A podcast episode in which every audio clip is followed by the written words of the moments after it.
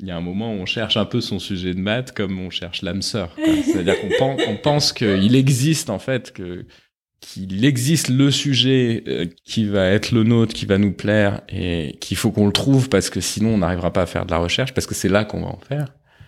en fait, c'est tellement vaste les maths que c'est pas, euh, je pense que rationnellement c'est pas possible que ça soit comme ça. Et donc en fait, il y a une part de hasard quoi.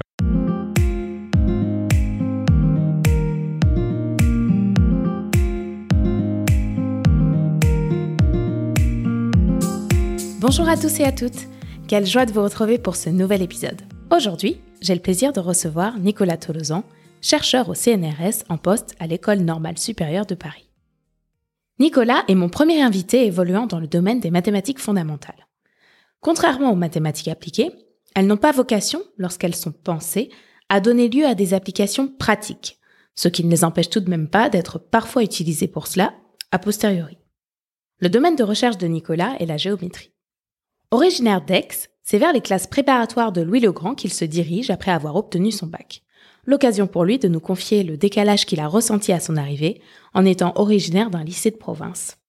Cette époque, dont il garde de très bons souvenirs, l'a conduit à intégrer l'école normale supérieure de Paris, où il a étudié jusqu'en M1. C'est à l'université d'Orsay, où il a effectué son M2, qu'il a alors rencontré son futur directeur de thèse, avec lequel il allait s'intéresser à un certain type de géométrie que l'on appelle pseudo-riemannienne. En effet, dans cet épisode, Nicolas nous explique qu'il y a en fait plusieurs types de géométrie. Celle que l'on apprend au collège, l'historique, dans laquelle vous manipulez les théorèmes de Pythagore et de Thalès, c'est la géométrie euclidienne. Plaçons-nous alors dans le plan euclidien, le mot plan voulant seulement dire que l'on se place en dimension 2, donc typiquement sur une feuille infinie, visualisez un triangle. Dans ce plan, ce qu'on appelle transformation, c'est, entre autres, les translations, c'est-à-dire je fais glisser mon triangle sur ma feuille, et les rotations, je fais tourner mon triangle sur ma feuille. Ce que nous explique Nicolas, c'est que faire de la géométrie, ce n'est rien d'autre que d'étudier les propriétés du groupe constitué de toutes les transformations. Ainsi, autoriser d'autres transformations nous donne accès à de nouvelles géométries. Un des points que Nicolas a questionné durant sa thèse concerne le pavage de certains espaces. Oui, oui, le pavage. En géométrie euclidienne, cela revient exactement à ce que vous imaginez. On se demande si on peut paver, ou carreler si vous préférez, un espace avec des pavés ayant une forme particulière. C'est ce genre de question qu'il s'est posé, mais dans le cadre de géométrie plus complexe. Dans sa carte blanche, Nicolas nous parle de la théorie de Ratner, qui est constituée de trois théorèmes qui forment des résultats profonds appartenant au domaine de ce qu'on appelle la dynamique homogène, qu'il nous expliquera. Les maths que Nicolas pratique sont très éloignées des miennes. Je suis complètement sortie de ma zone de confort, mais c'était très agréable. J'ai adoré redécouvrir la géométrie à travers la vision experte de Nicolas, qui en plus agrémentait tout ça de faits historiques. Je n'en dis pas plus et je vous laisse le loisir de découvrir. Bonne écoute. Alright Donc euh, normalement, Tu t'entends bien dans ouais, je m'entends. Ça marche. Donc bonjour à tous. Euh, aujourd'hui, j'ai le plaisir d'accueillir Nicolas Tolosan, donc chargé de recherche au CNRS, affecté à l'école normale supérieure de Paris, dans l'équipe algèbre et géométrie. Bonjour. Bonjour. Euh, D'abord, c'est quoi le nom de ton laboratoire? Le département de mathématiques et applications. Ah, t'es au DMA. Voilà, au DMA. Ok, donc qui a la particularité d'abriter euh, de l'algèbre et aussi de l'analyse. Vous êtes mélangés. Ouais, il, y a trois équipes. Donc il y a une équipe algèbre et géométrie, il y a une équipe euh, analyse et une équipe probabilité. Ok, d'accord. Donc comment on se connaît? On, a eu une intersection pendant notre thèse euh, à Nice. Euh, je suis très contente de recevoir Nicolas parce qu'on fait pas du tout les mêmes maths. donc moi je suis plutôt je suis plutôt de l'analyse. En plus je fais des maths appliquées et Nicolas lui fait des maths fondamentales. Donc je rappelle pour euh, ceux qui nous rejoignent, qui connaissent pas un peu euh, l'émission, euh, l'idée c'est dans un premier temps de revenir sur le parcours de l'invité et donc à l'éclairage de son parcours, de, de voir comment est-ce que ça peut fonctionner un peu dans le supérieur et comment on peut se retrouver à faire les métiers de la recherche.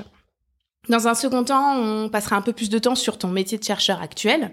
Donc au détour de ça, bien sûr, on parlera un petit peu de, de maths. Euh, et puis après, il y aura la partie euh, carte blanche euh, où tu pourras nous parler d'un sujet euh, qui te tient à cœur. Donc on va commencer en revenant sur sur ton parcours et on va revenir vraiment au début, au lycée. donc j'ai vu que tu as, as, eu obtenu ton bac en 2005. Et donc tu as fait, je, évidemment, je suppose un bac scientifique. Euh, j'ai fait un bac S, ouais. Je faisais maths, physique, bio et je faisais en plus la spécialité maths. D'accord. Et du coup, tu as passé ton bac où? Parce que j'ai pas trouvé ça sur ton Vauvenargues à Aix-en-Provence. Donc tu es de tu es d'Aix. Ouais.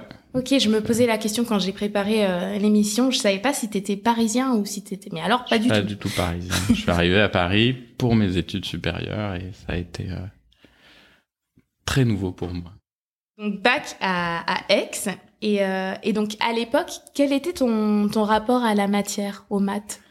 Déjà, euh, faut, faut peut-être que je dise quand même que mes parents sont tous les deux profs. En plus, en fait, en terminale, j'ai eu mon père comme prof de maths C'est pas vrai. Ouais. Ça s'est bien passé? Ça s'est bien passé. C'était assez rigolo. Donc, tu étais dans la classe de ton père. Ça, c'est c'est c'est pas pas banal. Le fait d'avoir des parents profs de maths, je pense que faut pas non plus. C'est pas tellement qu'on qu'on apprend plus de maths ou avant. C'est surtout que ça dédramatise beaucoup la matière. Les maths sont souvent euh, vécues comme une souffrance par beaucoup de, de lycéens. Bon, bah, le fait d'avoir ses parents qui sont profs de maths, ça en fait quelque chose de beaucoup plus euh, naturel. Et euh, alors, à l'époque, est-ce que tu savais déjà que tu voulais en faire ton métier? Euh, Pas forcément, mais j'avais envie de continuer, clairement. je me suis un petit peu posé en terminale la question est-ce que j'ai envie de faire euh, des études scientifiques ou est-ce que j'ai envie de faire du violoncelle? Parce que j'avais un bon niveau euh, en violoncelle. Euh, et je me, en fait je me suis pas beaucoup posé la question. Je me voyais pas du tout arrêter euh, arrêter les sciences. Après je, entre les maths et la physique disons c'était pas forcément tranché pour moi à cette époque. D'accord Ok. Ah, c'est marrant parce que moi aussi j'aimais beaucoup maths physique et, euh, et c'est un des trucs que j'aime particulièrement dans ma recherche actuelle, c'est qu'en fait, ben, j'ai un peu des deux. Comme je fais des maths appliquées, c'est des, derrière c'est des modèles physiques et donc ouais. euh, pour moi c'est le meilleur des deux mondes quoi. Mais mais c'est marrant que toi aussi t'aies eu cette euh, cette problématique. Et euh, bon, si tu savais pas déjà forcément que tu voulais en faire ton métier, est-ce que tu étais familier? Tu connaissais déjà à cette époque les métiers de la recherche? Je pense pas que je savais vraiment qu'est-ce que c'est faire de la recherche en mathématiques. Par contre, euh, je savais bien, et mes, mes parents savaient bien pour moi, disons, euh, quelles sont les, les, les voies privilégiées pour aller vers la recherche en mathématiques, disons. J'avais une bonne idée de voilà du monde académique et de comment enfin comment on y rentre quoi. Ouais. Mais sans forcément te projeter Mais dedans. me projeter dans la recherche, c'était quand même un peu non, je pense c'est compliqué, je pense qu'avant d'en avoir fait. Mes parents ne faisaient pas de recherche, hein, ils étaient profs euh, lycée.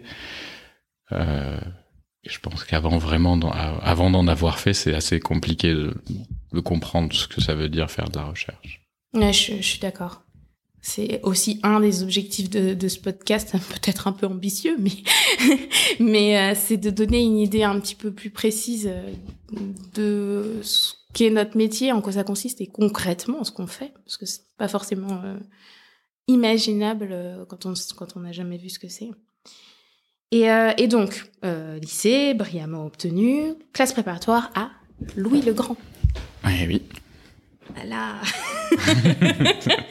Va falloir que tu nous racontes.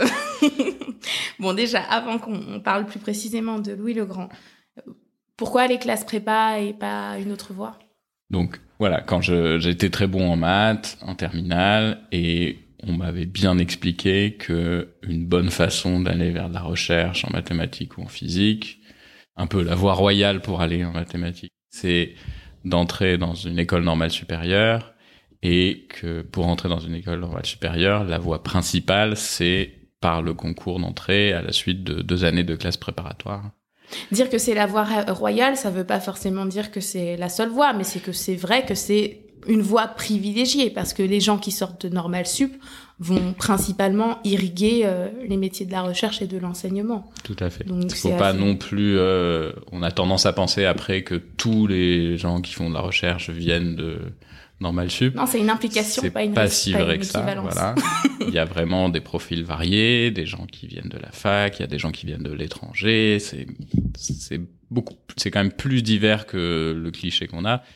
Et, euh, et donc, euh, bon, euh, toi, tu étais déjà bien au fait du système par tes parents. les classes prépa, tu connaissais. Après, j'étais pas non plus si au courant comparé à d'autres. Je me suis rendu compte justement en arrivant à Louis Grand.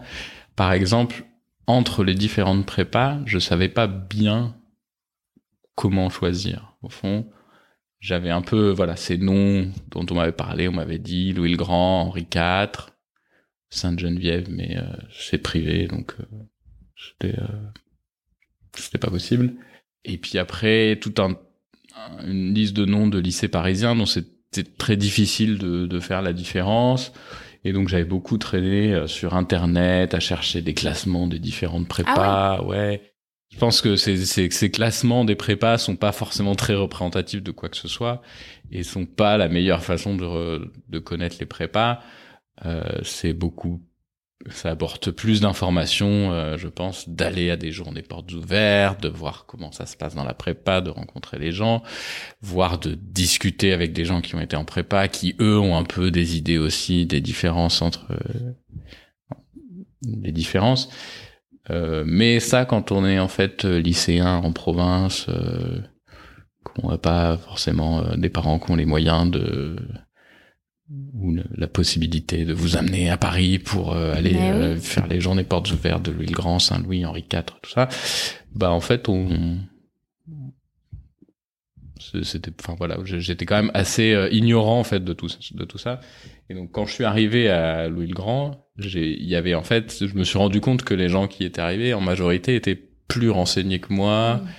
Ils avaient souvent fait les journées portes ouvertes. Ils savaient vraiment qu'ils voulaient Louis le Grand et pas Henri IV, par exemple. Alors que entre les deux, oui, j'avais aucune, euh, aucun recul sur la différence. Euh, ils connaissaient même souvent, donc j'ai découvert en arrivant en prépa, prépa l'existence des Olympiades de mathématiques. Donc il y a des des clubs de maths euh, un peu partout en France qui sont gérés par une association qui s'appelle Animat, qui entre autres euh, qui permettent à des donc des collégiens, des lycéens de faire plus de maths s'ils ont envie et qui repèrent un peu des jeunes euh, mathématiciens brillants souvent et qui qui les forment pour des compétitions mathématiques, d'abord des olympiades nationales, puis les olympiades internationales qui sont un peu un truc très prestigieux c'est assez peu de monde, c'est pas du tout, voilà, c'est pareil. Ça serait un cliché de penser que, en fait, les gens qui font de la recherche en maths après, c'est ceux qui ont fait les Olympiades internationales au lycée. Mais quand on arrive à Louis le Grand, il y a un petit groupe de gens qui viennent de ce de ce monde-là, et je me suis rendu compte, donc, moi, je n'en avais jamais entendu parler et en fait, non seulement ils étaient là, mais en plus souvent ils étaient un peu célèbres. C'est-à-dire que j'arrivais, il y avait d'autres élèves qui me disaient ah ouais, lui il a eu euh, telle médaille aux Olympiades, lui. Déjà au lycée. Voilà.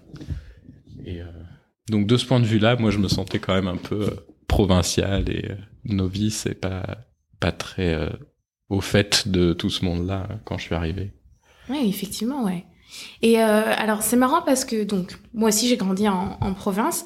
Et euh, au moment de faire mon choix, donc c'est pareil, classe prépa, mais moi c'était très clair que je voulais pas quitter euh, Orléans. Je j'étais pas prête quoi. Et, euh, et donc il y avait une très bonne prépa à Orléans, donc j'ai fait ma prépa à Orléans. Toi, t'as pas eu de souci à te dire, je me lance dans le grand bain, je vais à Paris dès la fin du lycée? Non, j'avais envie de partir. Next. J'étais, j'étais très content de partir. Mais c'est vrai que sinon, j'aurais pu, euh, j'aurais sans doute essayé d'aller euh, au lycée Thiers à Marseille. Mais... Et, euh, et donc, bah, c'est un point que je voulais aborder, mais tu as commencé quand même déjà, je pense, à en dire un peu quelque chose. Donc, Louis le Grand en prépa mythique, hein, ça fait partie des prépas dont tout le monde connaît au moins le nom. et donc, Quelle était l'ambiance entre les gens? Est-ce que c'était compétitif ou est-ce qu'il y avait une solidarité entre les, les étudiants? Alors, euh, c'était donc pareil, j'avais un peu ce cliché, cette peur que d'entrer dans un truc très compétitif et euh, et en fait j'ai trouvé une ambiance beaucoup plus sympa que ce à quoi je m'attendais, beaucoup moins compétitive. Ça a été, j'ai beaucoup aimé ma prépa. Quand je suis arrivé en prépa, j'avais, je savais pas du tout ce que je valais, disons. Et donc j'avais pas trop de d'ambition disons. Et puis il se trouve que en fait je me suis rendu compte que les maths ça marchait très bien notamment. Donc ça a aidé. Enfin voilà j'ai, ça, a, ça a été agréable aussi parce que je pense que j'étais pas dans j'étais un peu dans les meilleurs de la classe. Et donc c'était assez valorisant. Je pense que c'est c'est pas le cas de tout le monde. Et il y a quand même un peu ce truc. Il y a des profs qui reviennent dessus mais euh, on classe les copies, par exemple. Donc en général, quand on en prépa, quand on nous rend notre devoir, on a une note, mais aussi un classement dans la classe. On n'est pas obligé de. Enfin, le, le, prof rend. Il y avait des profs. il y a des profs qui faisaient ça. ça se fait. Normalement, le prof ne rend pas les copies dans l'ordre, mais et donc le classement sert surtout à se, se situer. Mais bon, ça reste un truc qui est sans doute pesant quand on n'est pas très bien classé. Euh, mais euh, sinon, il n'y avait vraiment pas un esprit de compétition entre les élèves. À la limite, un peu plutôt un esprit euh, un peu grégaire de compétition gentille entre les classes. Et est-ce que tu as, trouvé ça difficile Alors, tu as dit que certes, tu t'en sortais bien, mais est-ce que tu as senti qu'il a fallu quand même que tu montes ton niveau? Qu'il y avait une difficulté par rapport au, au lycée? Donc par rapport au lycée, clairement, voilà, il y, a une, y a une différence énorme.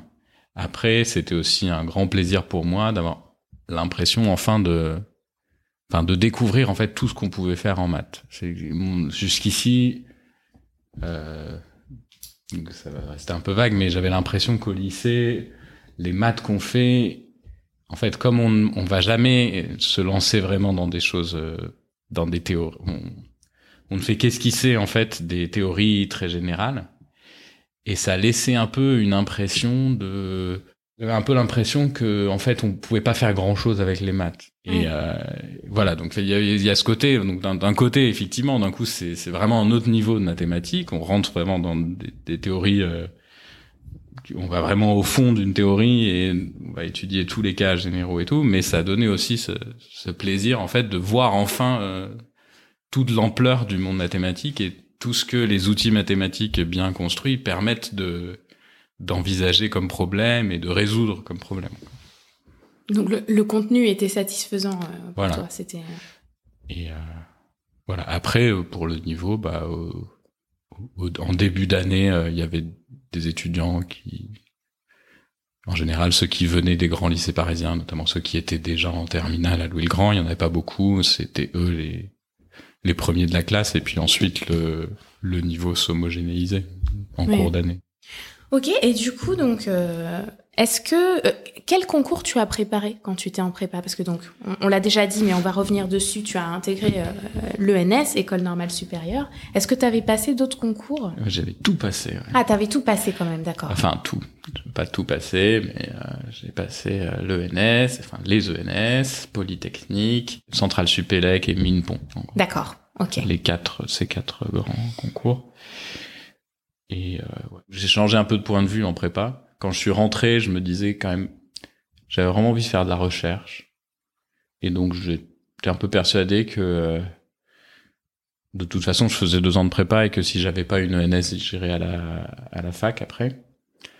Et puis euh, après deux ans de prépa, à, parler des concours, à parler des écoles d'ingénieurs, c'est vrai que je m'étais un peu fait à l'idée que enfin que en fait centrale euh, les mines choses comme ça parmi très les bien invités il y a beaucoup de gens qui ont fait des écoles d'ingé hein.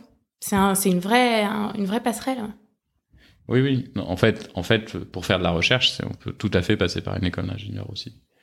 Et euh, donc pourquoi pas faire une, une école d'ingé mais pas avec en tête d'utiliser le diplôme d'ingé. C'était très clair pour toi. Oh non, non, je pense que c'était, je me, plus je me laissais un peu porter par le flot. Quoi, j'avais bien aimé la prépa, je voyais que tout le monde, la plupart des gens allaient aller en école d'ingénieur. Euh, j'étais pas non plus, euh, voilà, c'est vrai que j'aimais beaucoup les maths. Je pense qu'après, si j'avais fait une école d'ingénieur, en fait, les maths m'auraient manqué, euh, j'aurais eu envie d'en faire plus et je serais revenu vers la recherche. Je connais pas mal de gens justement qui ont fait ça. Mais sur le moment, la personne, enfin, l'ambiance des écoles d'ingénieurs, en tout cas ce qu'on en, ce qu'on en imagine quand on est en prépa, ça faisait un peu envie. Euh, c'est des choses très différentes, mais ça, ça, je sais pas, ça avait l'air assez, euh, assez motivant aussi, quoi. Mais c'est marrant parce que donc là, en gros, tu dis que t'es, euh, on est au niveau prépa là dans ton parcours et tu dis que c'était plutôt les ENS que tu voulais parce que c'était plutôt la recherche, mais tu savais pas vraiment ce que c'était à ce stade-là la recherche? C'est vrai. euh, je sais pas. Euh. Donc pourquoi Je pensais, ouais, enfin, en fait, je alors peut-être que voilà, je ne savais pas, mais je ne savais pas que je ne savais pas, disons. Ouais, c'est vrai. Que... Très juste. Puis, puis je sais pas, est-ce qu'on, enfin, est-ce qu'on sait ou est-ce qu'on sait pas? Par certains côtés, on sait parce que finalement, faire de la recherche, c'est pas en mathématiques, c'est pas si loin de essayer de résoudre un exercice difficile en prépa. La différence, c'est que l'exercice difficile, euh, euh, il est difficile parce qu'on n'a pas encore tout le recul euh, technique et que le prof qui nous l'a donné, lui, connaît la solution.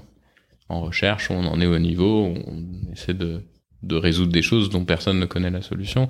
Mais Ou même des fois juste formaliser le problème, ce qui est une grosse étape aussi. Bien sûr. Et bon, il y a tout ça, mais par certains côtés, la recherche euh, en mathématiques, euh, on s'en fait déjà une idée dans son plaisir à chercher des exercices, enfin voilà, à chercher à, à comprendre des, des questions, des, quand j'étais petit, j'avais un peu des, j'ai fait, de temps en temps, je m'étais posé tout seul un peu des questions mathématiques, un peu naïves, et j'avais cherché tout seul. Excellent. Un truc, par exemple, que je m'étais posé, qui m'avait beaucoup préoccupé. Euh, tu vois, tu connais, euh, t'as des enfants, tu connais le jeu du loto pour enfants. Ouais. Il y a, on pioche des cartes. Enfin, je sais pas. Moi, j'avais un loto avec des cartons. Il y avait sur chaque carton, il y avait six animaux, et puis chacun son tour, on pioche. Enfin, on pioche des cartes une à une et puis euh, le but c'est de remplir son carton en premier. Et, euh, et du coup je m'étais posé la question, c'est quoi, sachant si je sais que maintenant il reste, euh, par exemple moi il me reste trois cases à remplir et toi il t'en reste qu'une, mm-hmm. c'est quoi la probabilité que je gagne? T'avais quel âge quand tu t'es posé ces questions-là? 12, ans.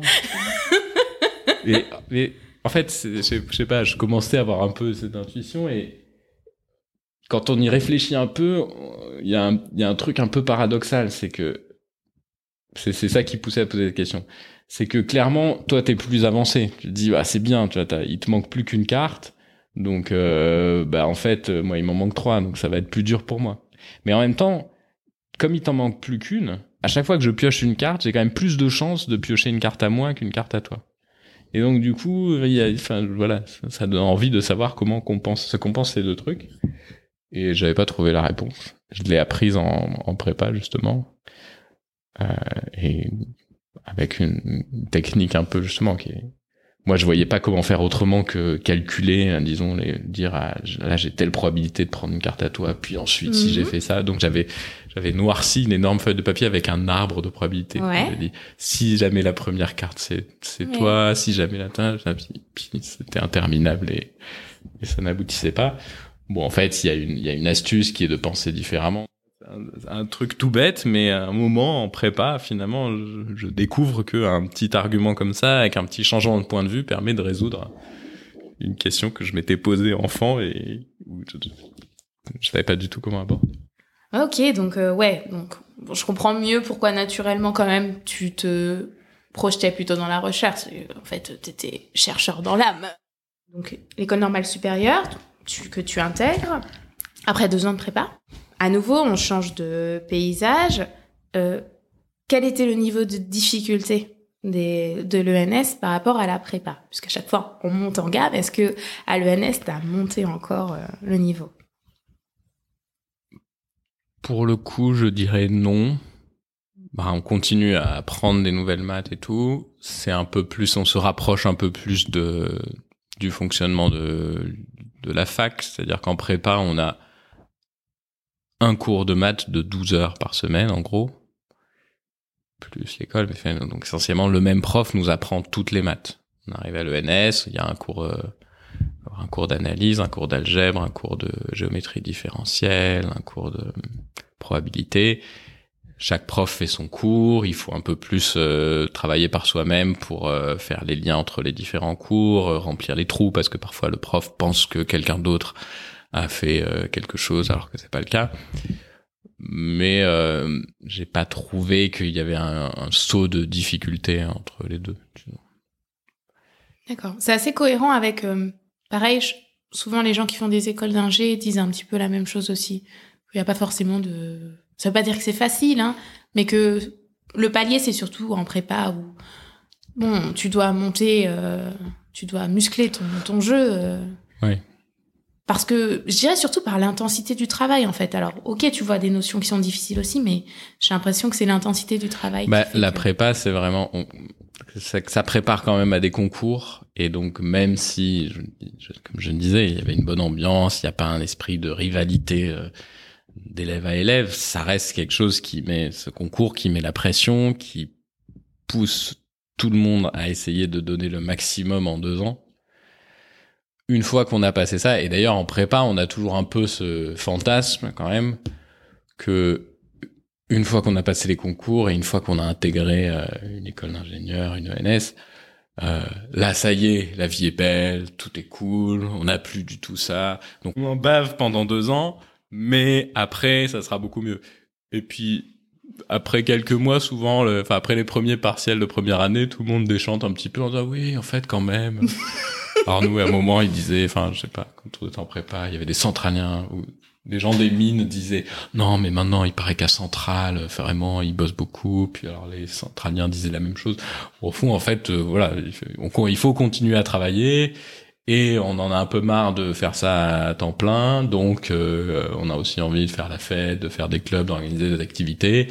On n'a que 24 heures dans une journée, il faut dormir un petit peu quand même aussi. Accessoirement. Et avec tout ça, euh, bah c'est pas euh, voilà, on maintient pas toujours le, rythme de travail qu'on avait en prépa. Mais... Et, et donc, t'en as parlé un petit peu en citant des, des noms de cours, mais quel genre de maths t'as as pu étudier euh, quand t'étais à, à l'ENS euh, Si tu veux parler d'un cours, par exemple, particulier qui t'a marqué euh? Bah, en, en, première année, c'est assez... donc, il y a plusieurs cours, mais qui, au total, couvrent un peu tous les domaines des maths. Bon, j'en ai cité quelques-uns. Une des grandes nouveautés, qui l'est moins maintenant parce que les programmes ont changé, mais une des grandes nouveautés, c'était les probabilités. La théorie de la mesure? La théorie de la mesure, déjà. En prépa, il y avait ce théorème, le théorème de convergence dominée, qui était très utile et dont on nous expliquait qu'on pouvait pas le prouver avec les outils qu'on avait, qu'il fallait l'intégrale de Lebesgue pour le faire. Euh, il y a la théorie de la mesure, mais surtout après, il y a vraiment les probabilités, et ça, il y avait pas du tout de probabilité en prépa à mon époque. Mais oui, effectivement, même même avec les probas qu'il y a en prépa, je pense que le formalisme des probas euh, à la Kolmogorov, si je dis pas de bêtises, euh, fondé sur la théorie de la mesure, c'est vraiment un, un, nouveau truc et qui était assez enthousiasmant. Et en plus, j'avais la chance d'avoir euh, Wendelin Werner comme prof, qui est un grand probabiliste. Ok, donc ça, ça fait partie des, des cours qui et qui, et qui enseignait très bien en plus. qui qui t'ont marqué. Quoi. Ouais. Ah, c'est marrant. C'est pareil, moi aussi. Et euh, mais ce qui est fou, c'est que c'est pas du tout le type de maths que tu fais. C'est vrai. tu cites un cours qui, qui est assez éloigné du, des, des maths que tu fais. Voilà, pour euh, ah, j'ai été marqué aussi par le cours de géométrie différentielle de Pierre Pensu, assez euh, très vivant et assez euh, assez original, disons. Euh, mais euh, j'avais beaucoup aimé les probas. On n'était pas le seul à beaucoup aimer les probas dans ma promo. J'aimais bien la géométrie aussi. Et à la fin de la première année, on avait des entretiens avec un peu l'équipe enseignante du département. Et j'avais dit, moi, j'aimerais bien, euh, je sais pas, ça existe un peu des probas et de la géométrie. Et Wendelin Werner avait dit, oh, si tu veux faire des probas et de la géométrie, il faut faire de la géométrie.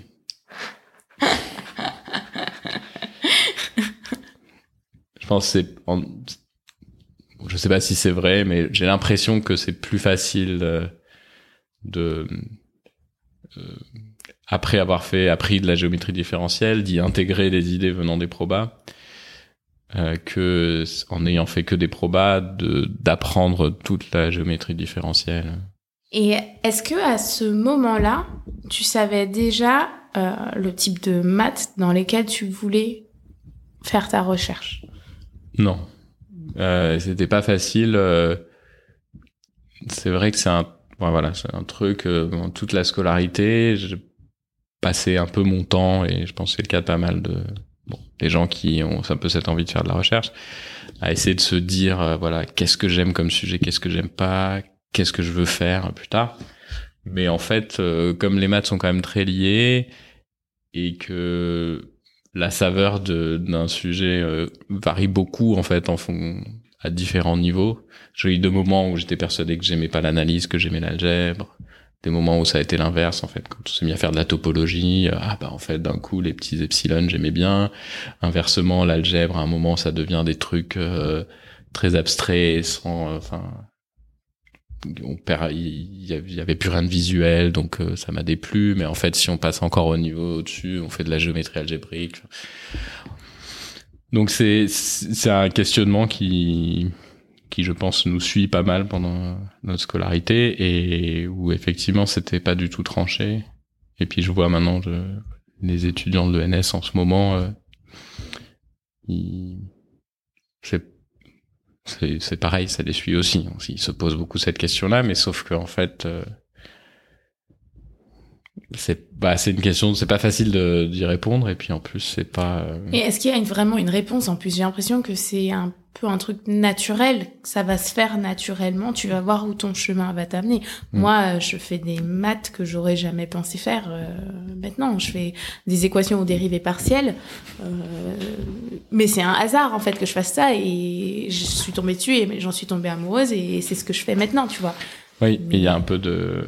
C'est bien marrant que tu dises tomber amoureuse parce que ça me fait un peu penser à. Il y, a- il y a ce côté-là aussi. Ouais. Euh, Il y a un moment où on cherche un peu son sujet de maths comme on cherche l'âme sœur.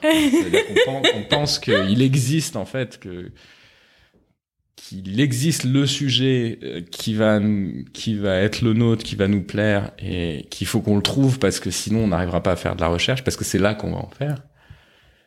Et donc on voilà on- et puis en fait c'est tellement vaste les maths que c'est pas euh, je pense que rationnellement c'est pas possible que ça soit comme ça. Et donc en fait, il y a une part de hasard, quoi. C'est qu'il y a des moments, tel cours nous plaît, on se met à parler avec tel chercheur, ça nous plaît, on finit par accrocher. À un moment, il faut se lancer dans un dans une thèse, dans un sujet de thèse proposé par quelqu'un d'autre qui est il faut il, il faut y aller, il faut faut travailler, il faut construire sa relation à son sujet de thèse, euh, un peu comme on construit une relation amoureuse avec quelqu'un. J'adore le parallèle. Enfin. Ça me va. ok. Bon, et donc, alors, euh, alors, ça s'insère à un moment dans ton parcours. T'as as pris une année pour passer euh, l'agrégation? Ou alors peut-être tu l'as passé en parallèle de- d'un ouais, on, on l'a préparé vraiment à temps plein sur un semestre. Mais- Ensuite, ou en parallèle, euh, t'as as, fait ton master. J'ai vu que c'était officiellement à l'université de Paris-Sud-Orsay. Oui, donc en fait, euh, euh, au DMA, on est, euh, on avait des cours que en première année, donc qui est l'équivalent du L3, et en début de deuxième année, qui est l'équivalent du M1, et euh, et ensuite on partait faire euh, notre master dans d'autres universités Donc parisiennes. il n'y a pas de M2 Il y a pas, euh, c'est un peu en train de changer. D'accord. Donc du coup, tout ton M2, tu l'as fait à, à Orsay. Les cours, le stage, Et, et c'était quoi le, nom de ton master? Tu te souviens ou pas master euh, Ouais. algèbre, arithmétique et géométrie, je pense. D'accord. Algèbre arithmétique et, et géométrie. Ok. Et donc, est-ce que tu as vu une, une différence entre euh, le fait de suivre les cours à l'ENS et le fait de suivre les cours à la fac? Ou en gros, c'était le même système, il n'y avait pas de, de changement? Bah plus on plus on avance, plus on est euh, voilà, moins le cursus est structuré, disons, et plus il il faut travailler par soi-même pour euh, pour faire le lien entre les différents cours, pour remplir les trous, euh, comme je disais tout à l'heure. Donc c'est un peu dans la continuité de ça, mais sinon j'ai pas vu une différence euh, profonde. Et donc j'ai vu que pendant ton master, donc en l'année de master, il y a un stage. Donc alors, ça dépend des filières. Euh, selon les filières, c'est un stage en entreprise. Nous, en mathématiques, ça peut être en stage, essentiellement avec un chercheur qui va nous donner un sujet sur lequel on va commencer à réfléchir. Et donc, j'ai vu dans ton CV que euh, ton stage était avec Sorine Dumitrescu, qui allait par la suite devenir ton directeur de thèse. Euh, Est-ce que tu peux nous expliquer comment la collaboration est née, comment ça s'est fait? Il était euh, chargé du TD de géométrie différentielle. Et donc c'est comme ça que je l'ai connu. Et il était donc à Orsay à ce moment-là. Il était exactement, il était Parce que moi, je l'ai connu à Nice. Ça Il a était été, maître euh, de conférence à Orsay. Il faisait le TD du cours de géométrie différentielle, qui est un des gros cours de premier semestre. Et euh, j'étais venu parler, j'aimais bien les maths qu'on faisait, notamment en TD. C'est là où j'ai commencé à à cerner un peu ce que j'aimais dans la géométrie et un peu le type de géométrie que j'allais faire.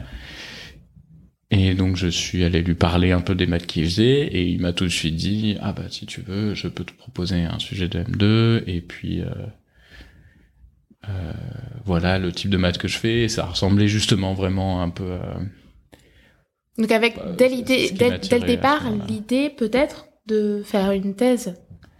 Si le stage était concluant, voilà oui ça a commencé à Orsay, mais ta thèse tu l'as fait à Nice, là où on s'est rencontrés. voilà Donc, Il, a, il, a mut- il est passé prof, non peut-être entre temps. Exactement. Donc euh, il était maître de conf et l'année où j'ai fait mon M2, il a été recruté prof à l'université de Nice. D'accord.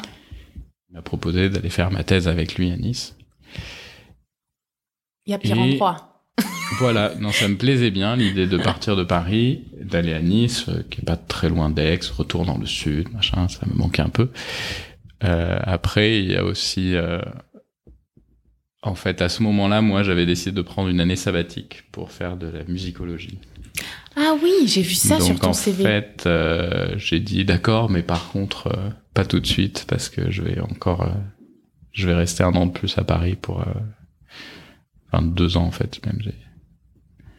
Donc je suis resté deux ans à Paris pour faire de la musicologie, une année en année, une année sabbatique et une année où, euh, qui était en fait ma dernière année de scolarité à l'ENS. Au final, je pense que j'ai quand même pas mal bossé pendant ce- cette période-là. J'ai continué à faire un peu des maths, euh, sur euh, aller dans quelques conférences. Et donc après, quand je suis arrivé à Nice, ça c'est allé assez vite. Donc effectivement, j'ai j'ai mis euh, deux ans et trois mois à soutenir ma thèse. Et, euh, et donc, je, ah, je fais des échauffements. On va rentrer dans le vif du sujet. donc, déjà, je vais dire le titre de ta thèse, qui est Uniformisation des variétés pseudo-riemanniennes localement homogènes. Et alors, ce que j'aime beaucoup là, c'est que honnêtement, je pense que je suis au même niveau que les auditeurs qui vont écouter euh, cet épisode parce que ben tu fais des mathématiques fondamentales et tu fais de la la, la, la catégorie c'est tu fais de la géométrie euh, différentielle ou algébrique déjà je sais même pas De la géométrie. J'aime bien dire que je fais de la géométrie. Effectivement, s'il faut choisir entre géométrie algébrique et géométrie différentielle, je vais dire que je fais de la géométrie différentielle. Euh, maintenant, le, dans les maths modernes et dans tout ce qui est euh, notamment mathématiques fondamentales, presque tout maintenant est de la géométrie. Peut-être que j'exagère un peu en disant ça. En tout cas, que la géométrie, le mot géométrie a quand même euh, infusé dans beaucoup de domaines différents. Donc il y a de la géométrie algébrique, il y a de la théorie géométrique des groupes, il y a de l'analyse géométrique, il y a de la géométrie différentielle. Bon voilà, il y a beaucoup de domaines qui se revendiquent de la géométrie. La géométrie arithmétique. Euh, L'arithmétique est beaucoup étudiée avec les outils de la géométrie algébrique et donc voilà. Et du coup, c'est assez dur de savoir ce que ça veut dire quand on dit je fais de la géométrie. Donc le type de géométrie que je fais, qui est en, en partie, disons, c'est étudier en un certain sens des, des pavages d'espaces homogènes.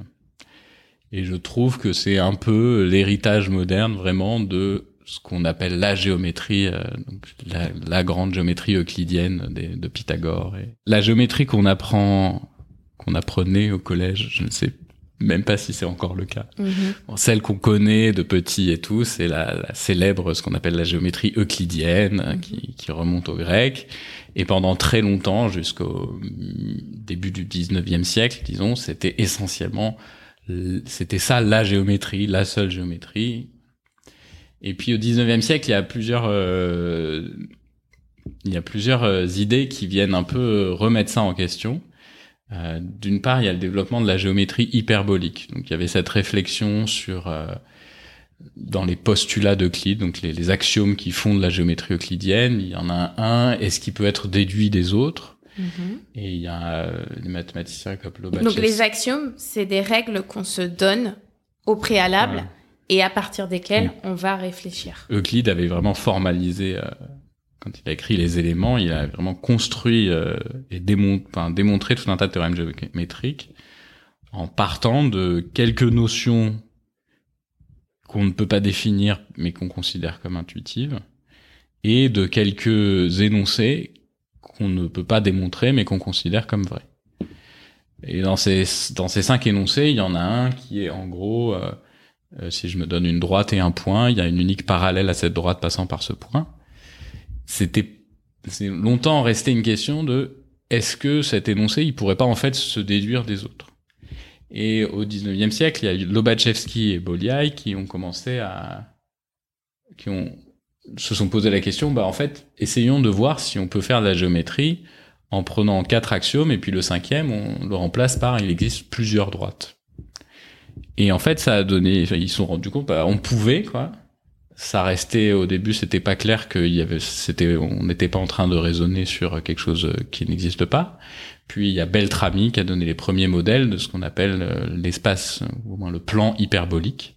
Et le plan hyperbolique, c'est une géométrie, en un certain sens, dans laquelle euh, les axiomes d'Euclide sont vrais, sauf le dernier, donc qui, par un point, passe plusieurs parallèles à une même droite.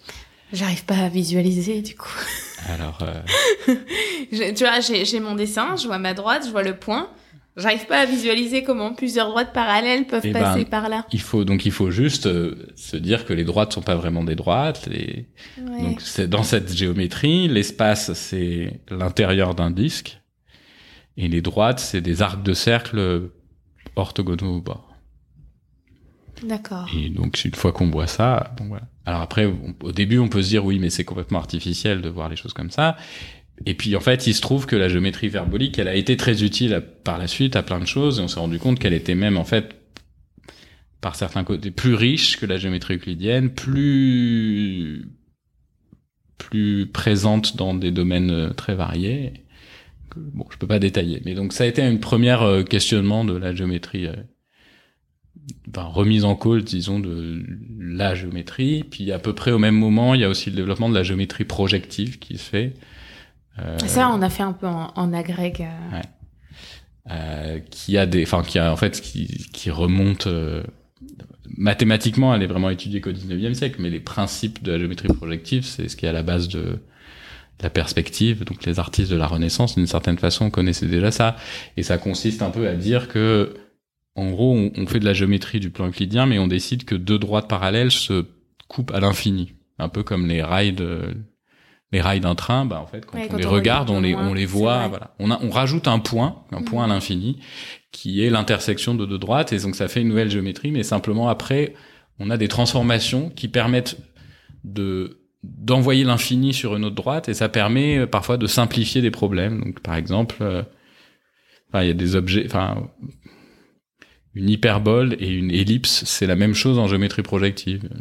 Je sais pas si D'accord. on- vous voyez, Ouais, c'est dur de, de faire Oui. de la géométrie sans dessin, mais une hyperbole, ça, c'est un truc qui a deux morceaux, deux branches qui Bah, partent à l'infini. tu visualises un diabolo et, Voilà, euh, ouais. et, euh, et tu le regardes euh, posé euh, à la verticale et tu le coupes comme si tu coupais un gâteau. Et dans ta coupe, tu vas récupérer une hyperbole. Voilà, très bien. et, et il faut un, un diabolo infini. diabolo qui part dans les deux sens, mais donc il y a deux branches. Et puis elles partent à l'infini, mais en fait, justement, la branche du haut, elle part à l'infini dans deux directions. La branche du bas, elle part à l'infini dans deux, les mêmes directions. Et en fait, dans l'espace projectif, bah, elles se, elles se connectent à l'infini. Et quand on les connecte, ça forme une ellipse. Et puis en fait, il y a des transformations projectives qui, qui vont même envoyer ça sur un cercle. D'accord, d'accord, d'accord. Donc ça permet, voilà, la géométrie projective, ça permet de de voir des choses qui, qui semblent différentes comme les mêmes et du coup de, de, de, ramener des démonstrations sur des objets à des démonstrations sur d'autres objets, euh, par exemple. Donc ça, c'est au milieu du 19e siècle que ça développe ces idées-là, et puis euh, ça pousse euh, Félix Klein en 1872 dans un célèbre son célèbre programme d'Erlangen. Donc c'est le programme de recherche qu'il a présenté quand il a obtenu une chaire à l'université d'Erlangen. Et, euh, et, il développe cette idée qu'en fait, donc déjà, il n'y a pas une géométrie, mais il y a des géométries. Il y a la géométrie euclidienne, affine, hyperbolique, projective, et même on pourrait en inventer d'autres. Mm-hmm. Et qu'une géométrie, c'est pas, c'est, c'est surtout l'étude en fait des groupes des, trans, des de, du groupe des, des transformations en fait. Que ce qui importe, c'est moins l'espace donc il y a un espace dans lequel on travaille, qui va être le, plan euclidien, le plan affine, le plan hyper, le plan hyperbolique, le plan projectif. Là, je dis plan parce que j'imagine. Plan, plan, plan, ça dépend des règles que tu mets dessus pour les pour les Ça dépend surtout voilà des règles de transformation que je m'autorise. Donc en géométrie euclidienne, les transformations que je vais m'autoriser, c'est seulement celles qui préservent les distances. Donc qui préservent les distances, les angles, et donc on sait euh, on étudiait ça de mon temps en terminale. Mhm. Euh, il y a essentiellement des translations, soit on bouge le, le, le, on bouge notre plan dans une direction, et des rotations. Mhm. Et après les rotations, translations, et puis il y a les, les symétriques. Mhm. Puis la géométrie affine, on va s'autoriser plus de transformations. On, oublie les distances. On veut juste préserver, euh, par exemple, euh, transformation qui préserve les droites et qui préserve le milieu de deux points. Bon, ben ça, ça fait, par exemple, en géométrie affine, tous les triangles sont les mêmes. Puis géométrie projective, on, s'autorise encore plus de transformations, disons. Bref, et donc voilà, c'est Klein développe cette idée que les, il y a plusieurs géométries et que la géométrie, enfin faire de la géométrie, c'est d'abord étudier les propriétés du groupe de transformation d'un espace qu'on considère. Donc là, j'ai parlé de plan, j'ai imaginé que des trucs de dimension 2. Donc les, les, points sont repérés par deux coordonnées, disons, mais on peut imaginer faire justement se poser la question de la géométrie de notre espace. L'idée de Klein, elle n'a pas été euh, tout de suite, elle n'a pas eu une réception. Euh, ça, ça, elle, a, elle, a, mis du temps, disons, à diffuser euh, dans, dans les mathématiques modernes, mais après il y a un, un, truc qui allait encore un peu dans ce sens-là, c'est l'arrivée de la théorie de la relativité qui justement a remis complètement en cause notre vision de, de l'espace. En gros, euh, la relativité restreinte, c'est dire, bah, en fait, on pensait que les transformations naturelles de la physique, c'était les transformations euclidiennes de l'espace et les et une transformation qui, qui ne change pas le temps, mais qui donc qui consiste à changer, passer d'un référentiel fixe à un référentiel qui est en, en mouvement euh, à vitesse constante. Et puis la théorie de la relativité dit ben non en fait le groupe de transformation de l'espace-temps c'est pas ça.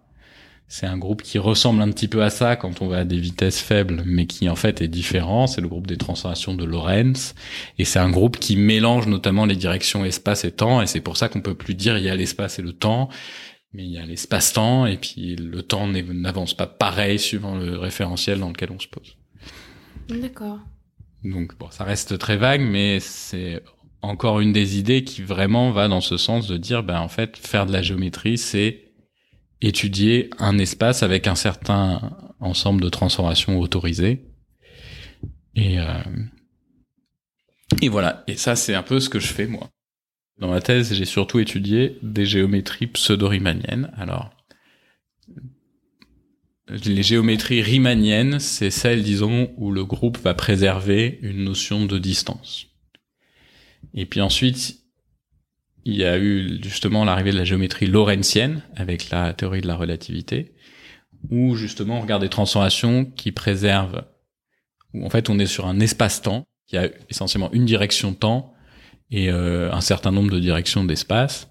Et le groupe de transformation, il, bon, je vais pas dire précisément, il, préserve plus, il préserve des notions de longueur dans les directions espace, mais pas dans le temps, et il mélange un peu les deux, et ça, ça amène à ce qu'on appelle les géométries lorentziennes.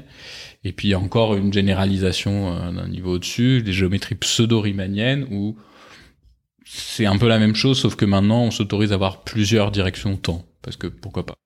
Et donc ça, c'est des choses que donc là, on est en train de raconter ce que tu faisais dans ta thèse, euh, et c'est ça a évolué ou euh, ce que tu Euh, regardes maintenant donc j'ai après ma thèse, je me suis mis à faire des choses euh, dans plusieurs directions.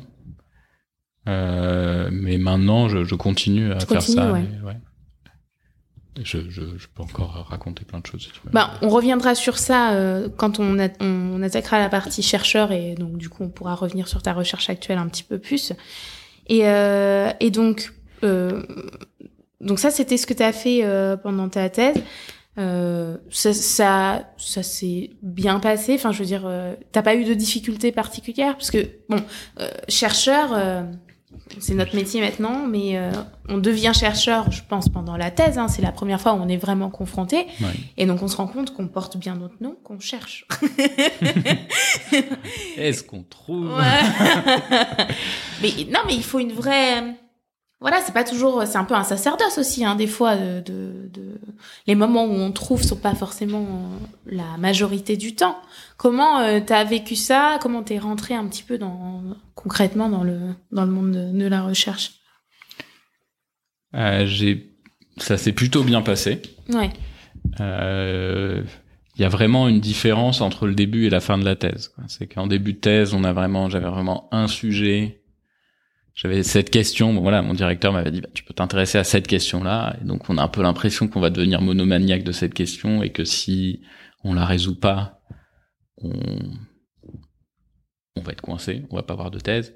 Et puis, en fait, en parallèle, on apprend plein de maths. Donc, euh, quoi qu'il arrive, on, on est toujours en train d'apprendre plein de nouvelles choses et tout. Je trouve que c'est à la fin de la thèse qu'on commence à avoir des résultats, on commence à faire des exposés, on se rend compte qu'il y a des gens qui s'intéressent à notre recherche, qui ont envie de discuter avec nous parce qu'on a acquis une certaine expertise dans un domaine et que eux euh, en, ont, en ont besoin.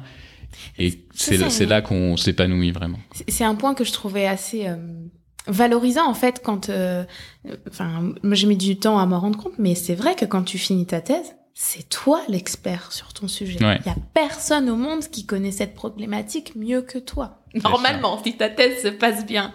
C'est quand même hyper effectivement valorisant parce que tu te rends compte qu'il y a des gens qui viennent pour te poser des questions et qui peuvent vraiment apprendre quelque chose de. Ouais, ouais. Et donc c'est voilà, c'est vraiment le, moment où on, s'épanouit et on sent que. mais il faut attendre quand même. C'est pas. Et le début peut être un peu angoissant comme ça. Moi, assez tôt au début, j'ai eu un petit résultat quand même, donc j'étais content. Ça m'a fait quand même un premier article qui donne un peu une base sur lesquelles parler. C'est rassurant. Globalement, t'as plutôt bien vécu ta, ta thèse, quoi. Si Ouais, tu je voulais, je peux raconter quand même un truc pour Ouais. euh, démystifier. À un moment, j'avais, j'étais super content. Je trouvais que j'avais démontré un super résultat Ouais. et c'était basé sur un truc complètement faux. Un- Un grand classique. un- un- je, je pensais qu'un truc euh, était gros, enfin était vrai, qui était grossièrement faux. Et ça m'avait donné un très joli résultat qui combinait euh, de la théorie de Lie, enfin, plein de choses et tout. Et donc j'ai quand même eu voilà, un moment. euh, je pense le moment le plus dur dans ma tête, c'est quand je me suis après euh, être resté, je pense peut-être un mois persuadé que j'avais un, un super résultat. Mais au moins, tu t'en es compte rendu qu'il était ouais donc c'est au moment de le rédiger je pense que je me suis dit, mais ça c'est vrai ah mais non pas du tout oui heureusement je me suis rendu compte Mais oui, mais parce que c'est euh, vrai que c'est une vraie étape. euh, on va revenir dessus quand on, on parlera du métier de chercheur, mais il y a beaucoup d'étapes différentes. T'as l'étape un peu brouillon où tu recherches, mais l'étape de rédaction, c'est une vraie étape en elle-même qui Mm. en fait continue un petit peu à être une étape de recherche aussi, parce que bah souvent on, on- ouais quand on rédige on, on, a- on se rend compte de difficultés qu'on n'avait pas vues ouais, ou au contraire en fait on améliore parce qu'on se rend compte que en posant bien un argument on se rend compte qu'il a une portée plus grande que ce qu'on penserait et ouais, c'est effectivement euh, c'est une étape importante.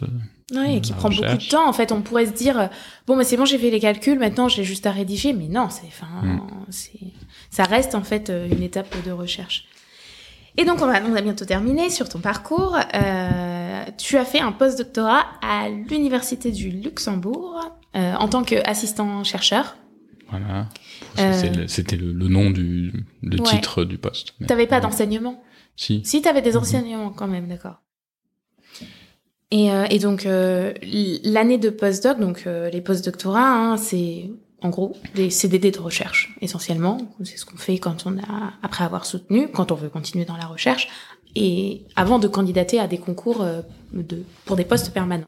Toi, tu es donc CNRS. Est-ce que tu avais candidaté à d'autres euh, types de concours? J'ai candidaté une première année. Donc pendant ma première année de postdoc, j'ai candidaté au CNRS. J'ai pas été pris.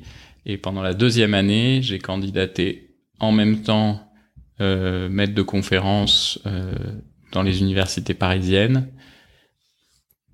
Mais les concours sont un peu après. Et donc, comme j'ai été pris au CNRS, j'ai, démissionné de, des concours euh, de conférence. pas été passé. Euh, d'accord, ok. Et, euh, et donc, euh, le concours de CNRS, bon, faut faire un, un dossier avec un, un projet de recherche. D'ailleurs, je me souviens que à l'époque, tu te souviens ou pas que je t'avais sollicité, euh, je t'avais demandé ah euh, ton projet pour voir parce qu'en fait quand tu démarres, tu sais pas du tout à quoi ça ressemble. Euh, donc j'avais demandé, je t'avais demandé à toi, j'avais demandé à une amie en commun qu'on a, Médisante, j'avais récupéré son projet aussi, et j'avais demandé à une troisième, euh, parce que toi tu fais euh, donc la géométrie différentielle, Mélisande fait des statistiques, et donc j'avais demandé à une autre collègue qui faisait plus des maths qui ressemblaient à ce que je faisais. Et donc j'avais comme ça trois modèles de dossiers qui m'avaient vraiment aidé pour structurer ma pensée mmh. et pour construire mon mon projet de recherche. Ouais. Donc le, le gros effectivement de le dossier de candidature, c'est un résumé de ses travaux et un projet de recherche qui doivent être tous les deux assez euh, assez développés. Et c'est vraiment en, grande partie sur ça que le candidat va être jugé, sur sa capacité, enfin sur le, le, recul qu'il va montrer sur son sujet et les perspectives de recherche, à quel point elles sont euh, elles sont bien construites, enfin elles sont et en fait, bon, ça peut paraître bizarre que je vous ai demandé, alors que vous, fassiez, vous, vous faites des maths euh, complètement différents, mais c'est que quand tu démarres, tu sais même pas à quoi ça ressemble, mhm. un projet de recherche. Donc c'était vraiment utile pour ça, pour euh, mhm. savoir ce qu'on attend de nous, quoi. Ah ouais, bah c'est une bonne chose à faire. Et puis même, euh, effectivement, voir trois domaines différents, ça peut aussi aider à, à voir quelles sont les différences et donc à avoir une idée de voilà, relativiser aussi, enfin, voir aussi qu'il y a, y a plusieurs façons de faire un projet de recherche, il n'y a pas un seul modèle. Et donc, du coup, tu as été euh, recruté. Donc, euh, si tu avais postulé sur maître de conf, ça veut dire que euh, l'enseignement, c'était quand même aussi, euh, parce que c'est la moitié de notre métier, je suis maître de conf, c'est quelque chose qui t'a qui t'attirait aussi quand même. Oui, j'aime, j'ai enseigné un peu pendant ma thèse, pendant mon postdoc, et j'aime bien ça. c'est vrai que Maintenant que je suis au CNRS et que j'ai ce confort de d'enseigner très peu, j'enseigne un peu à, à Ulm, mais c'est vraiment pas du tout comparable à ce que fait un maître de conf. Et déjà, euh, ça me semble énormément de travail de préparer un cours. Et euh, je me dis que, enfin, voilà, les maîtres de conf ont du mérite de de de gérer. Enfin, c'est un équilibre pas facile à gérer euh, entre l'enseignement et la recherche. Mais j'étais pas, voilà, j'en étais pas au point de me dire euh, CNRS sinon rien. Quoi. Et donc, euh, tu as réussi et euh, tu as obtenu le poste de chargé de recherche et donc tu as été affecté euh, à l'ENS où tu es depuis 2017. Et donc, ça nous amène à cette seconde partie sur son métier de, de chercheur. donc, on peut peut-être à nouveau un petit peu parler, donc tu l'as un peu évoqué, de tes thématiques de recherche actuelles. Tu peux nous en dire un peu plus? Ouais, donc je vais rester un peu... Euh, il y en a plusieurs. Je vais rester un peu sur ce qui est en lien aussi avec ma thèse et ce dont j'ai déjà un peu parlé. Donc les géométries pseudo-riemanniennes. Revenons-y. Voilà. Et donc j'ai dit un peu tout à l'heure que euh, un truc que j'étudiais, c'était les pavages de géométrie pseudo-riemannienne. C'est une, une, autre, un autre point de vue sur euh, sur les sur les mêmes objets, mais qui va être un peu plus facile à décrire. Donc un pavage, euh, euh, tu peux penser euh, donc euh, l'exemple c'est le plan euclidien. Quoi. Dans le plan euclidien, un pavage c'est bah je recouvre le plan par des pavés ou des ça c'est facile à carreaux, visualiser. des- des- du carrelage quoi. Ouais. Et, Je t'appellerai euh, si j'ai besoin de toi pour euh, bon, des travaux. Ben, il y a des super. Enfin, bon, il y a- il y a des- J'ai, un vas-y, vas-y. parenthèse. Ouais. Non, j'ai- j'aimerais bien. euh, Enfin, j'aimerais bien. Dans mes rêves, disons, je fonde une entreprise euh, de euh, de carrelage, mais avec des mathématiciens qui bossent et qui du coup font des super jolis carrelages inspirés de de concepts mathématiques. Mais Et écoute, notamment, il y, a des, il y a des partenariat. mathématiciens qui ont fait un, un parquet de Penrose chez eux. Donc, c'est le pavage de Penrose, c'est un très joli pavage qui est justement pas périodique, donc il n'y a aucune symétrie. Et ils ont découpé des pièces en bois et tout. et il, a fait- il y a un article sur Images des mathématiques qui est magnifique. Enfin, leur, leur parquet a l'air magnifique. J'irai Bref. regarder. Voilà, c'était une parenthèse. Donc, euh, donc maintenant, du coup, voilà, on peut se dire pour n'importe quelle géométrie, est-ce que je peux la paver? Donc, est-ce que je peux trouver des des formes euh, compactes, disons? Et euh, enfin voilà, est-ce que je peux la recouvrir par des formes compactes d'une façon périodique où toutes les formes soient les mêmes, mais bien sûr Mm. Les mêmes modulo une des transformations Oui, oui, autorisées. oui. Et donc c'est là où ça va dépendre complètement de la géométrie. Ok. Bon, très bien. Donc pour revenir à des choses plus concrètes, plus terre à terre, euh, pour quelqu'un qui n'a aucune idée de ce qu'est notre métier, à quoi ressemblent tes journées euh, concrètement? Qu'est-ce que tu fais? Euh, bah déjà, donc une journée type, déjà j'emmène mes enfants à l'école. Ensuite, je vais au labo. Ensuite, euh, là, je réponds à des mails parce que j'ai reçu plein de mails et du coup, j'ai plein de choses auxquelles je dois répondre. Euh, je fais des petits trucs euh, du genre. euh, on a plein de, voilà, souvent plein de petites tâches. euh, par exemple, euh, référer, enfin c'est pas si petit que ça, mais référer des, articles. Relire des articles d'autres chercheurs et dire s'ils doivent être publiés ou pas. Enfin, voilà, je vais faire des petites choses. J'attends désespérément l'heure du déjeuner. Ensuite, à, à midi moins 10, tous les collègues sortent de leur bureau en disant on va déjeuner, on va déjeuner. Oh, je- J'exagère un peu, mais euh, mais c'est vrai que c'est pas toujours facile d'être euh, de se lancer dans une tâche un peu longue euh, quand on sait que on va aller déjeuner. Et puis après, après déjeuner, donc euh, si j'avais le temps, euh, c'est le moment où j'écrirais des articles, à moins que je que j'ai rendez-vous avec un collègue pour discuter de maths et pour travailler sur un projet en commun, euh, discuter avec mes mes étudiants. Euh, en fait, je sais pas, les activités sont très variées et au final, euh, si j'avais des journées vides, je les passerais à rédiger mes articles et en fait, je ne trouve pas le temps de rédiger mes articles, donc euh, C'est terrible. ça se remplit avec beaucoup Ouais. d'autres choses. Qu'est-ce que tu dirais qui est la partie de la recherche où tu prends le plus de plaisir, toi? Moi, c'est ouais, c'est vraiment de partager des maths avec d'autres chercheurs. Euh, j'aime notamment, ouais, j'aime beaucoup euh, collaborer avec d'autres gens, même quand c'est pas spécifiquement pour publier des articles. J'aime beaucoup euh, raconter les maths que je connais à des collègues euh, et euh, et apprendre de ce que eux, à- eux ont à me raconter. Euh, et donc, pour finir cette partie, euh, j'ai vu, en regardant ton CV, que tu fais partie d'un projet de divulgation scientifique qui est le projet A- Analysis Situs Analysis situs. Analysis Situs. Du pardon, latin. faut le prononcer à la lat- latine. Euh, oui, c'est un projet qui est qui est fini. Ouais. Tu, tu peux euh, nous en dire vraiment très rapidement un, un- un mot? Ouais, donc euh, c'est on était un groupe de 18 ou 19 euh, chercheurs et chercheuses. Et euh, l'idée, c'était de... On a lu, en fait, c'est le mémoire euh, de, de Henri Poincaré qui s'appelle L'analysis situs. Mhm. Et euh, c'est complément, donc en tout, c'est euh, 250, euh, 250 pages, quelque chose comme ça. Mhm. C'est une œuvre qui est euh, vraiment fondatrice euh, de- d'une grande partie des mathématiques modernes et en Mhm. fait, euh, donc notamment de toute la, enfin c'est essentiellement ce qui a fond, ce qui fonde toute la topologie algébrique. Et dedans, il invente la notion de groupe fondamental, la notion de homologie d'une variété. Il démontre plein de choses. Il y a plein de plein de théorèmes qu'on considère comme postérieurs qui, quand on les, quand on lit Poincaré, on les voit entre les lignes, quoi. C'est aussi un, un texte qui est très loin de nous, enfin loin. C'est euh, ça a été écrit en 1895, donc ça fait 130, 120, 130 ans. Euh, mais euh, entre temps, il, il s'est passé beaucoup de choses, notamment il y a eu euh, il y a eu des grands changements dans la façon dont on écrit des maths, dans la rigueur et des choses comme ça. Donc c'est c'est vraiment un style très différent qui, avec un regard moderne, manque terriblement de rigueur et a besoin vraiment parfois d'être déchiffré pour comprendre ce qu'il veut dire. Quoi.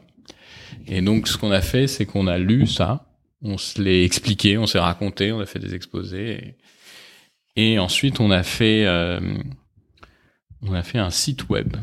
Donc il y avait eu d'abord un, projet précédent par euh, un peu les mêmes gens, mais j'étais pas là, j'étais pas encore, euh, j'étais pas encore en thèse.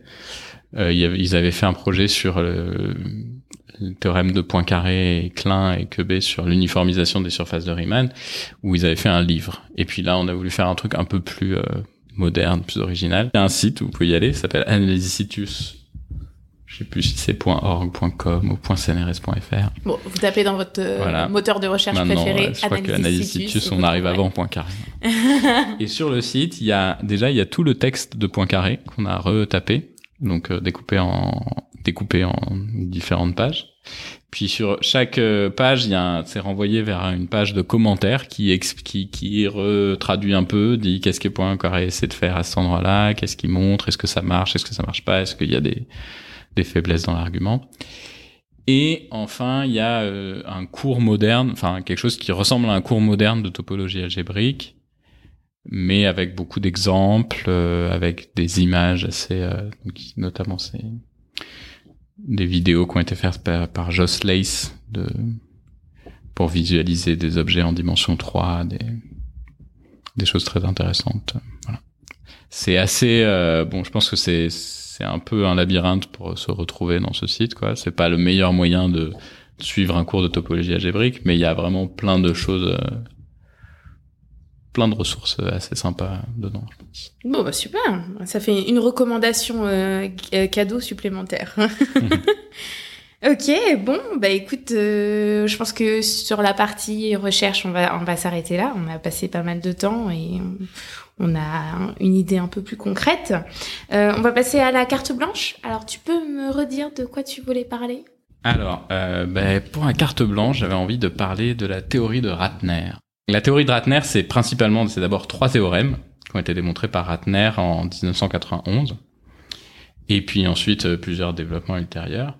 C'est des théorèmes de ce qu'on appelle la dynamique homogène. Le mot dynamique, c'est la dynamique, c'est un domaine des maths où on étudie précisément euh, l'évolution d'un système selon un principe qui est que euh, l'état à un moment donné, enfin l'état à un, moment n plus 1 dépend uniquement de l'état au moment n. Et même si ça a l'air très simple comme ça, en fait, le comportement l'évolution en temps long de système peut être très complexe. Et notamment, on sait depuis l'époque de Poincaré qu'il y a plein de dynamiques qui sont en fait très chaotiques et dont on n'arrive pas du tout à prévoir le comportement en temps long. Même si on sait en théorie que, euh, bah en fait, si on connaît la position initiale, on sait comment euh, ça va évoluer. Et ben en fait, on, si on connaît la position initiale à peu près, bah en fait, on sait plus rien parce que très vite les comportements changent beaucoup. Bon, donc ça c'est la dynamique. Du coup, la dynamique, c'est un peu ce domaine qui étudie les systèmes dynamiques comme ça. Donc plutôt les systèmes chaotiques, donc ceux où justement les choses sont dures à prévoir et qui essaient de les prévoir en moyenne en se disant oui mais alors du coup voilà si je me donne une trajectoire qu'est-ce par exemple qu'est-ce que je vais visiter dans mon espace quand, quand je je pars d'une je pars d'une situation initiale puis je regarde les étapes euh, successives où je vais me promener je sais pas exactement à l'instant N où je serai, mais euh, je peux me demander en moyenne combien de temps je vais passer dans telle zone, ou quels sont quels sont les endroits proches desquels je tels sont les endroits tels que je vais passer infiniment proche de cet endroit. Homogène, c'est dans un contexte de, géométrie homogène, et, euh,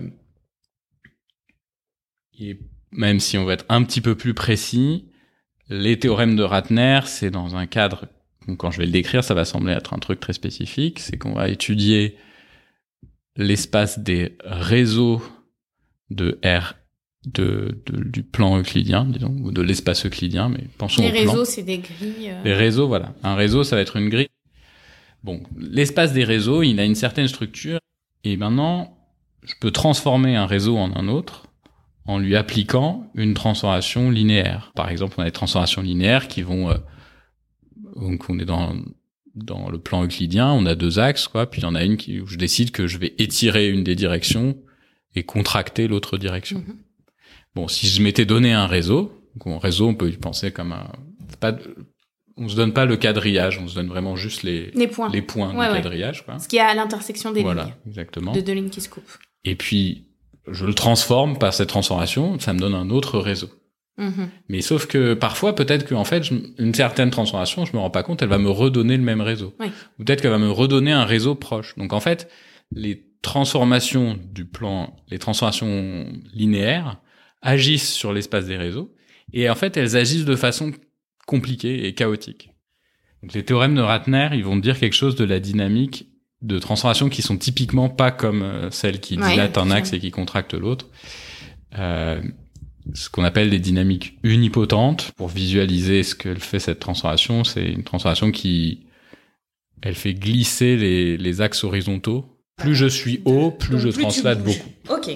Bon, c'est c'est une certain, un certain type un de type, ouais. dynamique. Ok. Et les théorèmes de Ratner disent que ces dynamiques sont chaotiques, mais pas trop. Le lieu que va visiter un réseau quand je j'itère cette euh, transformation, ça va être un lieu qui est assez simple à décrire. Et en plus, euh, si je regarde en moyenne le temps passé dans ce lieu en un certain endroit, ça me- va me donner une mesure. enfin, le temps passé en moyenne est assez simple à décrire aussi. D'accord. Donc c'est une dynamique qui est très différente de celle de dilatation-contraction. Alors bon, dit comme ça, ça semble un peu euh, bon, un truc technique. euh, Ok, pourquoi cette dynamique-là, pas une autre Il se trouve qu'en fait, les réseaux, en fait, ils apparaissent dans plein plein de contextes. Et là, c'est un peu dur à expliquer, mais en fait, c'est des théorèmes hyper profonds. C'est les, les plus gros théorèmes de dynamique homogène. C'est vraiment voilà les, les théorèmes, les théorèmes fondamentaux de la dynamique homogène. Et euh, c'est et puis ça a en fait des applications, mais pas seulement à ce problème-là, mais ça a des applications en arithmétique, ça a des applications en géométrie. En fait, euh, c'est euh, je, je, voulais aussi raconter un petit peu mon expérience de ces de ces trucs-là, c'est que j'ai appris euh, les théorèmes de Ratner, la théorie de Ratner. J'ai un moment dans ma thèse, j'ai commencé à entendre parler de dy- dynamique homogène. C'était vraiment cette théorie hyper profonde qu'on entend souvent, machin et tout. Et puis, euh, et puis un jour, j'ai appris que Ratner, c'était une femme. Et euh, ça, c'est le jour où je me suis rendu compte. Donc Ratner, c'est Marina Ratner, qui est une mathématicienne euh, russe. Par défaut, c'était un homme pour moi. Voilà. Donc c'était le jeu. J'ai Ah gardé là, le suspense. J'ai honte. Et euh, c'est une grande mathématicienne russe d'origine juive. Elle est née à Moscou en, en 38 et elle a émigré d'abord en Israël, puis en puis aux États-Unis. Je crois un peu parce que les Juifs étaient à certains moments pas très bienvenus en URSS. Euh, elle a fait une bon.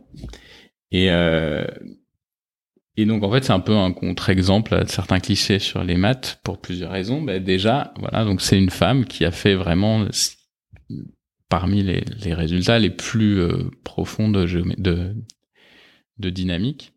Et moi, c'est vrai que voilà, donc c'est un peu le jour où j'ai compris que Ratner était une femme, je me suis rendu compte que, enfin voilà, que même sans le vouloir, j'avais- j'étais vraiment, j'avais ce Mais biais implicite que quand on entend parler d'un mathématicien, on imagine un homme. quoi. Mais moi, c'est même pire que ça parce que donc si je dévoile les coulisses, je demande à chaque fois aux invités de me dire un peu à l'avance sur quoi ils vont faire leur carte blanche. Et donc, tu m'as envoyé un mail et tu m'as dit je vais parler de Tintin. J'ai pas retenu le nom, mais j'ai vu que c'était une femme. Et quand t'as commencé à parler de ton truc, je me suis dit ah, il a changé d'avis. et il fait pas la carte blanche qu'il m'a dit. donc c'est même pire. Voilà. Et donc, euh, ben donc voilà, ouais, c'est, c'est, c'est, je pense, que c'est, ça, m'a- ça m'a marqué. Bon, c'est, voilà, c'est un petit, un petit, une anecdote, quoi. Après, Ouais, je après, voilà, je savais, ah oui, en fait, Ratner, c'est une femme. Mais ça a quand même marqué parce que c'est une occasion où je me suis rendu compte que, en plus, même si, euh, Enfin, ça, là, ça, fait un, ça, ça, ça se fait un peu se questionner sur euh, ces a priori et se dire que quand on nous dit oui, on a des biais implicites, machin, c'est pas, ça peut être quelque chose de concret, quoi. C'est pas des théories fumeuses des sociologues pour, euh, Carrément. c'est qu'au fond, au fond, on peut croire que on, voilà, on peut croire qu'on n'a pas du tout de biais, que on pense que les maths, il n'y a pas de problème au fait qu'il y ait peu de femmes. Et puis en fait, on se rend compte que quand même par défaut, on, on parle d'un mathématicien, on pense à un homme, au point que en fait ça peut être une femme et on le sache pas, Ouais. et que même ça, ça, ça partiellement contribue d'une certaine façon à invisibiliser le Exactement. travail des femmes dans les maths, Absolument. puisque euh, bah il y en a peut-être, il y en a peut-être pas beaucoup, mais il y en a. Et puis parfois on sait même pas que c'en est parce qu'on voit les noms des théorèmes et puis on Mais- oublie que. J'avais envie de parler d'elle pour mentionner quand même aussi que même si on dit souvent ah enfin voilà parfois à juste titre on peut se trouver qui, que c'est dommage que les maths soient quelque chose d'essentiellement masculin. Bah en fait c'est parfois aussi simplement parce qu'on oublie euh, que des très grandes mathématiciennes sont des femmes aussi parce que finalement on oublie un peu les auteurs des théorèmes quoi. Ça, au bout d'un moment ça ne devient plus qu'un nom sur un théorème et on ne sait pas qui c'était pourquoi. Et un autre un peu plus anecdotique mais une autre raison pour laquelle elle est, elle est un peu loin des clichés c'est que donc ces grands grands théorèmes là j'ai dit c'est 91 donc elle avait euh, 53 ans. On dit souvent que euh, les mathématiques c'est un truc de jeunes il y a ce, ce mythe de ce culte un peu de la médaille Fields qu'on donne avant 40 ans parce que après on est fini des choses comme ça euh, donc elle, elle avait fait des choses très bien, assez quand même pour être recrutée à l'université de Berkeley. Donc, euh, voilà. Ouais. mais c'est vraiment euh, la théorie de Ratner, c'est un truc qu'elle a développé euh, relativement tardivement dans sa vie. Elle vit toujours euh, Ouais, Elle est décédée en 2017. 2017, d'accord, ok. Et elle a pas eu le prix à Abel euh, Elle n'a pas eu le prix Abel, mais je pense que euh, si elle n'était pas décédée, Oui. en- elle aurait. Ouais. je pense qu'elle a dû être considérée un peu. Comme Parce que petite mise au, moins, au point sur les prix, donc euh, en mathématiques, vous savez que on n'a pas de euh, prix Nobel. Alors il y a plein de légendes urbaines de pourquoi on n'a pas de prix Nobel. Je vais pas rentrer là-dedans, mais donc l'équivalent chez nous du prix Nobel, euh, c'est la médaille Fields dont on parlait, qui elle est donnée tous les quatre ans et tous les quatre ans on récompense quatre mathématiciens. Et il y a cette particularité que il y a une euh, limite d'âge, c'est-à-dire qu'on ne ne peut pas recevoir la médaille Fields si on a plus de 40 ans, comme tu l'évoquais. Mais C'est sur ça d'ailleurs, il y a, on peut trouver, euh, notamment sur le site Image des Matchs, je pense, des, des aperçus historiques. Il y a une histoire à cette euh, limite des 40 ans qui qu'il faut pas euh, tordre. En fait, au début, la médaille Fields avait vocation à récompenser des jeunes chercheurs qui avaient encore leur carrière devant eux. Mm. Et la limite a été instaurée pour ne pas récompenser des gens déjà trop bien établis. ouais, Et puis maintenant, c'est devenu un peu cette idée que pour faire, pour être bon en maths, il faut faire ces choses très jeunes. très vite, ouais. Oui, ça a été un peu, euh, ouais. Et, euh, et donc euh, il y a aussi un autre prix qui est quand même très prestigieux, c'est le prix Abel, et qui lui par contre se décerne plutôt en fin de carrière. Voilà. Qui se veut un peu le l'équivalent du prix Nobel pour les maths. Mais souvent les gens disent que c'est la médaille Fields qui est l'équivalent du Parce que la Nobel, médaille Fields est, est,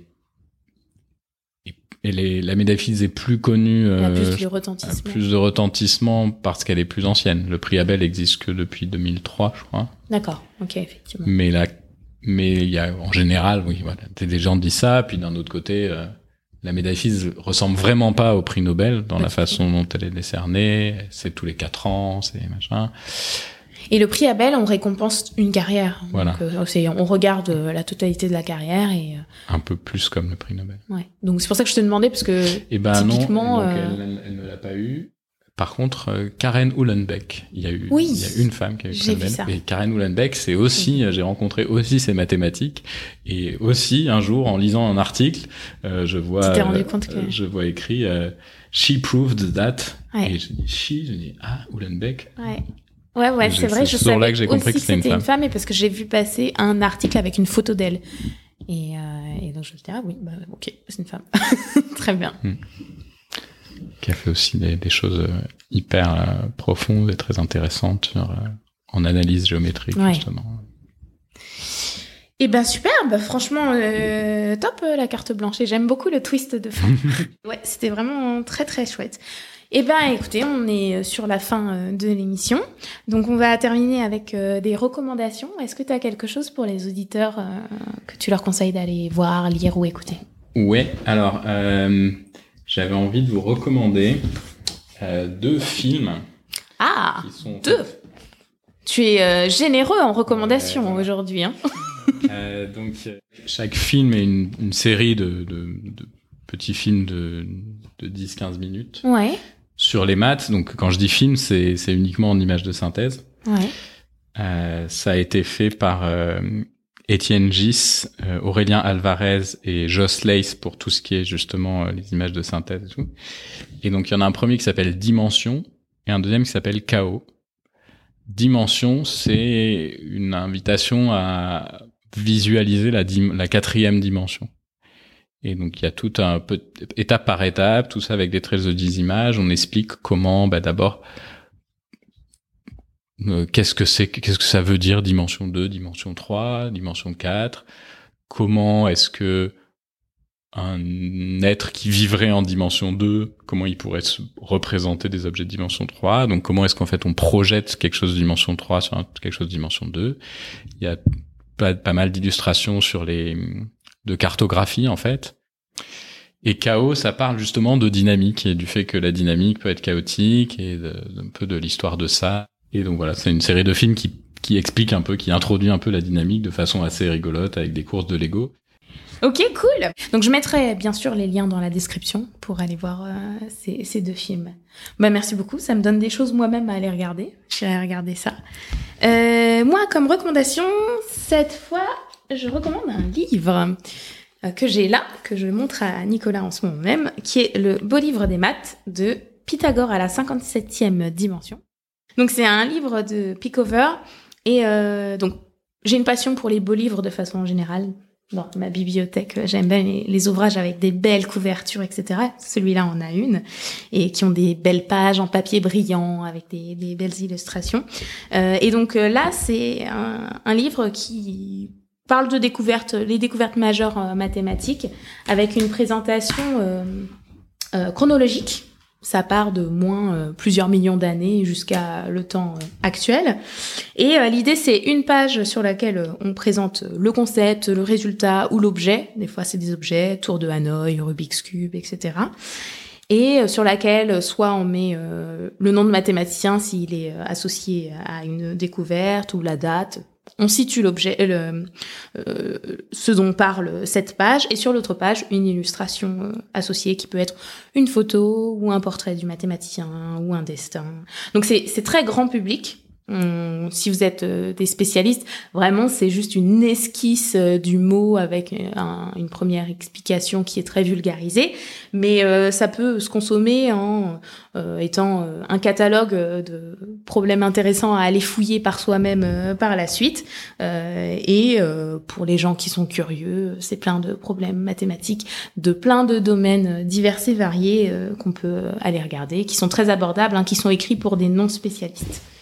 Donc voilà, c'est euh, le beau livre des maths euh, de Clifford Pickover euh, aux éditions Duno. Voilà, donc eh ben, écoute, ça conclut l'émission d'aujourd'hui. je voulais terminer en te demandant qu'est-ce que tu souhaites accomplir? Je dirais que j'ai envie d'être un mathématicien avec un rôle important pour la communauté des mathématiques pas envie de faire euh, dans mon coin euh, les meilleures maths euh, du monde. J'aime, j'ai, j'ai pas envie d'être un chercheur qui, qui travaille dans son coin et qui ne fait que sa recherche. Et j'aime discuter avec d'autres gens et puis j'aime m'investir dans la dans les activités du labo. Voilà. C'est tout ce que je te souhaite alors. je te remercie beaucoup. C'était très agréable, merci. Plaisir partagé. Et voilà qui termine ce très chouette moment avec Nicolas où j'ai appris énormément de choses. Sur la géométrie et sur moi-même.